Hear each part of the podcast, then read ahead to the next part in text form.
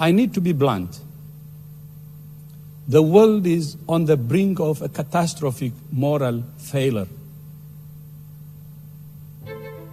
And the price of this failure will be paid with lives and livelihoods in the world's poorest countries. Viva! Está com o Expresso da Manhã. Eu sou o Paulo Baldaia.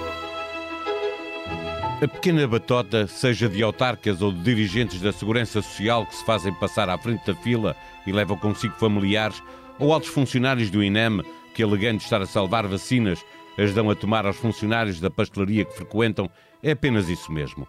Pequena batota. Mas diz-nos muito sobre o que podemos esperar do comportamento humano em situações extremas como aquela em que vivemos. Vai longa esta pandemia e a grande aposta é exatamente na capacidade de criar imunidade de grupo, que se consegue pelo número de contágios ou por vacinação. A segunda hipótese é a que oferece menos riscos e a corrida mais louca do mundo também nos diz muito sobre o que podemos esperar do comportamento humano quando a procura supera em muito a oferta. Enquanto os países ricos disputam um campeonato para ver quem consegue as vacinas mais rapidamente, com as opiniões públicas a aplaudirem ou assobiarem a posição de cada país nessa corrida, os países mais pobres esperam pela solidariedade prometida que só chegará quando o hemisfério norte estiver imunizado. A meio de janeiro, os países ricos já tinham administrado 40 milhões de vacinas, enquanto os pobres se tinham ficado pelas 25. Não são 25 milhões, nem sequer 25 mil, são mesmo 25 vacinas, duas dezenas e meia. Longe vai o tempo. Foi há menos de um ano em que o mundo se uniu para descobrir uma vacina contra a Covid, em tempo recorde, com a promessa de a distribuir equitativamente pelos quatro cantos do mundo.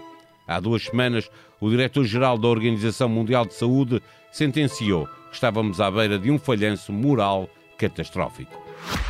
O ensaísta e filósofo José Gil é o convidado do Expresso da Manhã, um pensador para nos ajudar a nós próprios a pensar porque agimos da forma que agimos.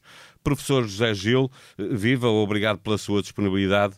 Eh, eh, quando estávamos eh, desarmados, sem vacina, ainda à procura de a conseguir em tempo recorde, o mundo foi capaz de se unir na angariação de verbas para a investigação, os cientistas trocaram informação, realizaram-se cimeiras online para promover a união dos países e fizeram-se promessas de fazer uma distribuição equitativa dessas vacinas. E agora estamos no momento em que o secretário-geral da Organização Mundial de Saúde fala em nacionalismo das vacinas.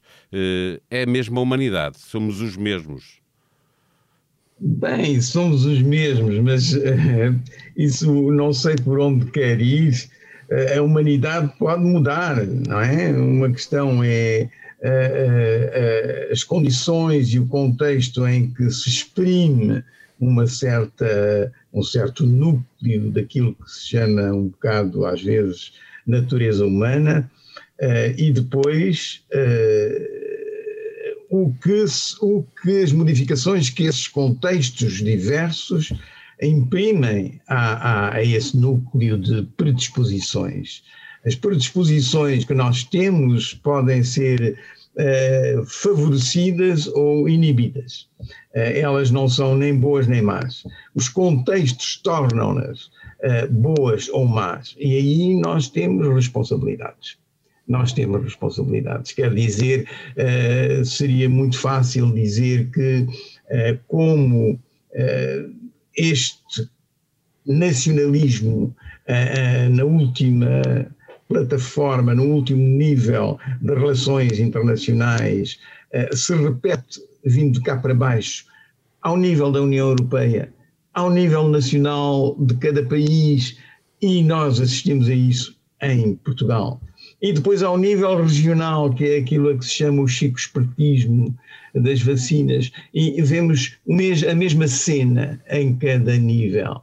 Nós poderíamos dizer, mas isso é sempre assim, e qualquer que seja uh, uh, uh, o contexto, há sempre a mesma natureza que se exprime.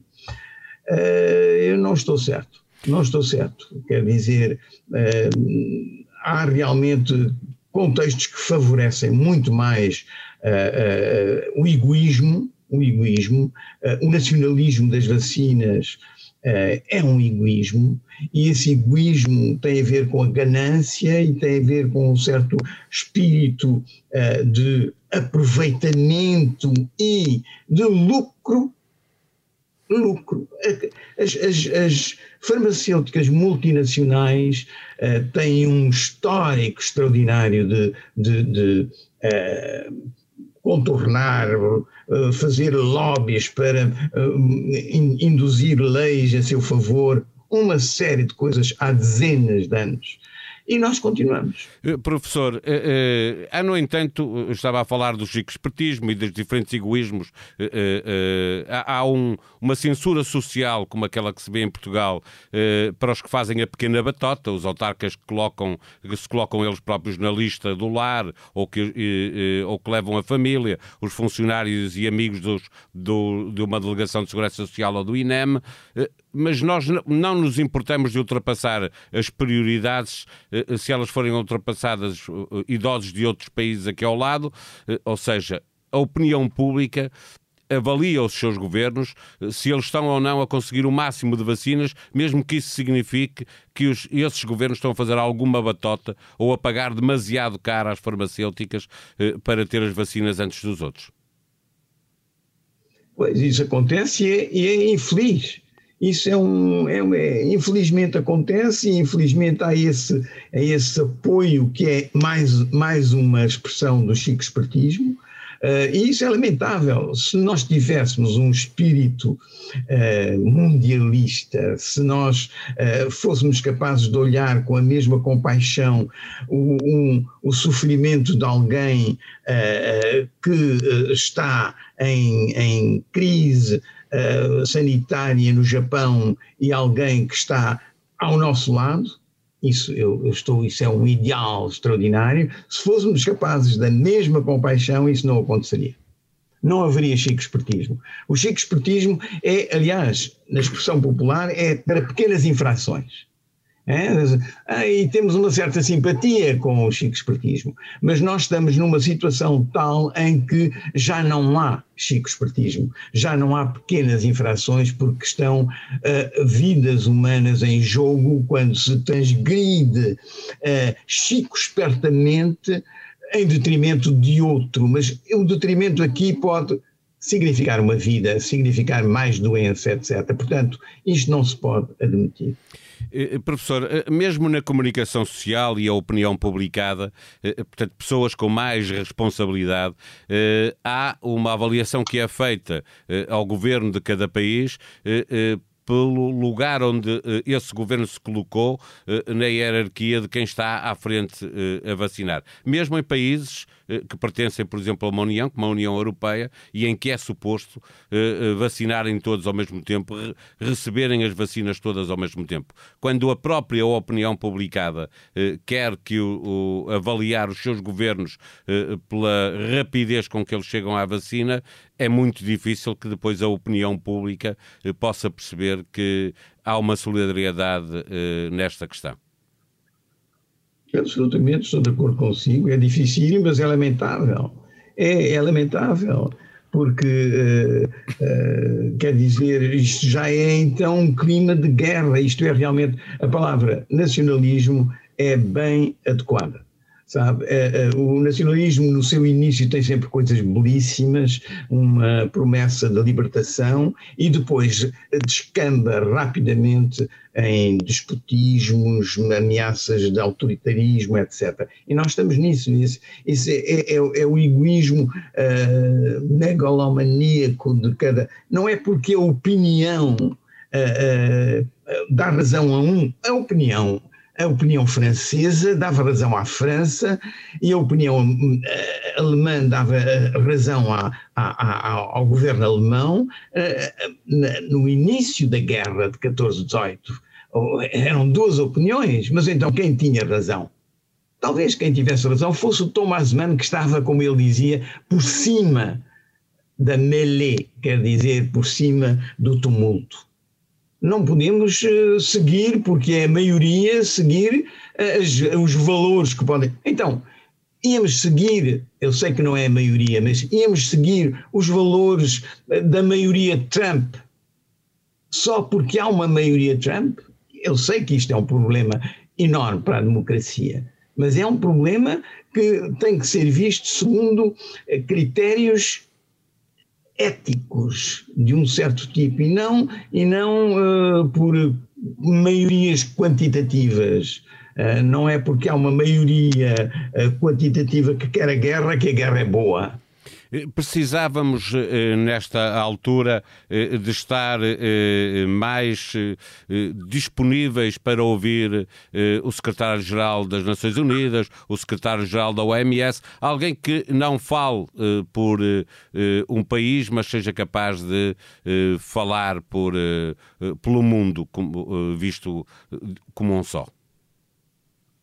Absolutamente, e quando fala do secretário-geral da ONU, da ONU eh, eu, eu eh, subscrevo totalmente, porque ele tem tido eh, em várias ocasiões, isso relativamente a vários problemas, tem tido uma, uma, um pensamento que precisamente não segue, é um pensamento para todos e para a humanidade. Eh, na questão das alterações climáticas e agora na questão das vacinas e na enorme injustiça que vai haver uh, na distribuição das vacinas. Sabe, isto é, é, terrível, porque nós não temos ideia do que, das lutas internas à União Europeia para conseguir um plano mais ou menos equitativo e que vai ter custos, uh, que é o plano atual da, da Comissão Europeia. Eh, mas uh, isto há um ano que se arrastam lutas e mais lutas com precisamente grupos, grupos como a, a França, a Alemanha, mais a Itália uh, e mais a Holanda, a aliança de que eles falavam, a querer impor-se porque têm mais riqueza, em querer impor um, um uh, plurinacionalismo uh, em detrimento dos mais pobres, da, de Portugal, da, da, da Espanha, etc, etc, da Grécia.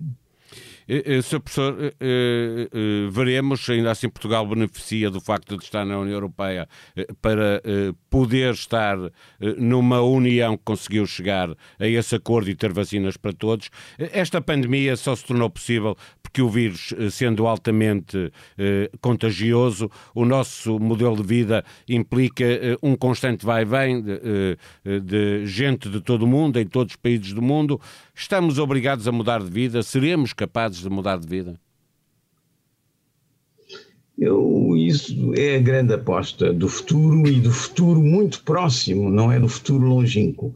Uh, e eu estou convencido que a grande, a grande, o grande fator que nos vai uh, obrigar a responder a, essa, a esse desafio uh, são as alterações climáticas, por um lado, e espero que não, mas fala-se muito do que pode advir como segunda pandemia, precisamente por causa das alterações climáticas.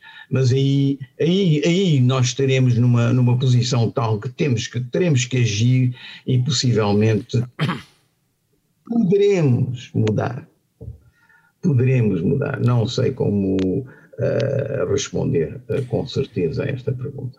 Uma última pergunta. Uh, mantém o otimismo quando, colocados entre a espada e a parede, pelo menos nessa altura, seremos capazes de responder e resolvermos aquilo que temos de resolver? Tem que se dizer que sim é um otimismo, é um otimismo de, de, vital, de instinto. Mesmo que a nossa inteligência diga não é mais possível, a espécie humana está condenada. Há pessoas que dizem isto, não é? É que pensam isto. Uh, mas se nós vivemos, temos que dizer que sim e fazer tudo para que isso seja possível.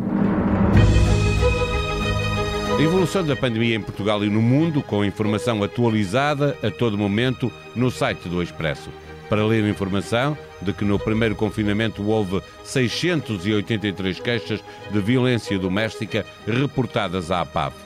Uma triste realidade a exigir a atenção de todos nós para acabar com este flagelo. Em expresso.pt também pode ver ao pormenor os resultados de mais uma jornada da Liga Portuguesa com destaque para o Sporting Benfica e as novidades sobre o mercado de transferências que já fechou. E se ainda não leu esta história, vai querer ler. Mais de 550 milhões de euros na última renovação de Messi. Entre salários, direitos de imagem e outras variáveis, o argentino ganha qualquer coisa como 138 milhões de euros por ano, mais do que o orçamento de todas as modalidades do Barcelona juntas. O clube atravessa a maior crise financeira da sua história. A sonoplastia deste episódio foi de Ruben Tiago Pereira. Voltamos amanhã. Tenham um bom dia.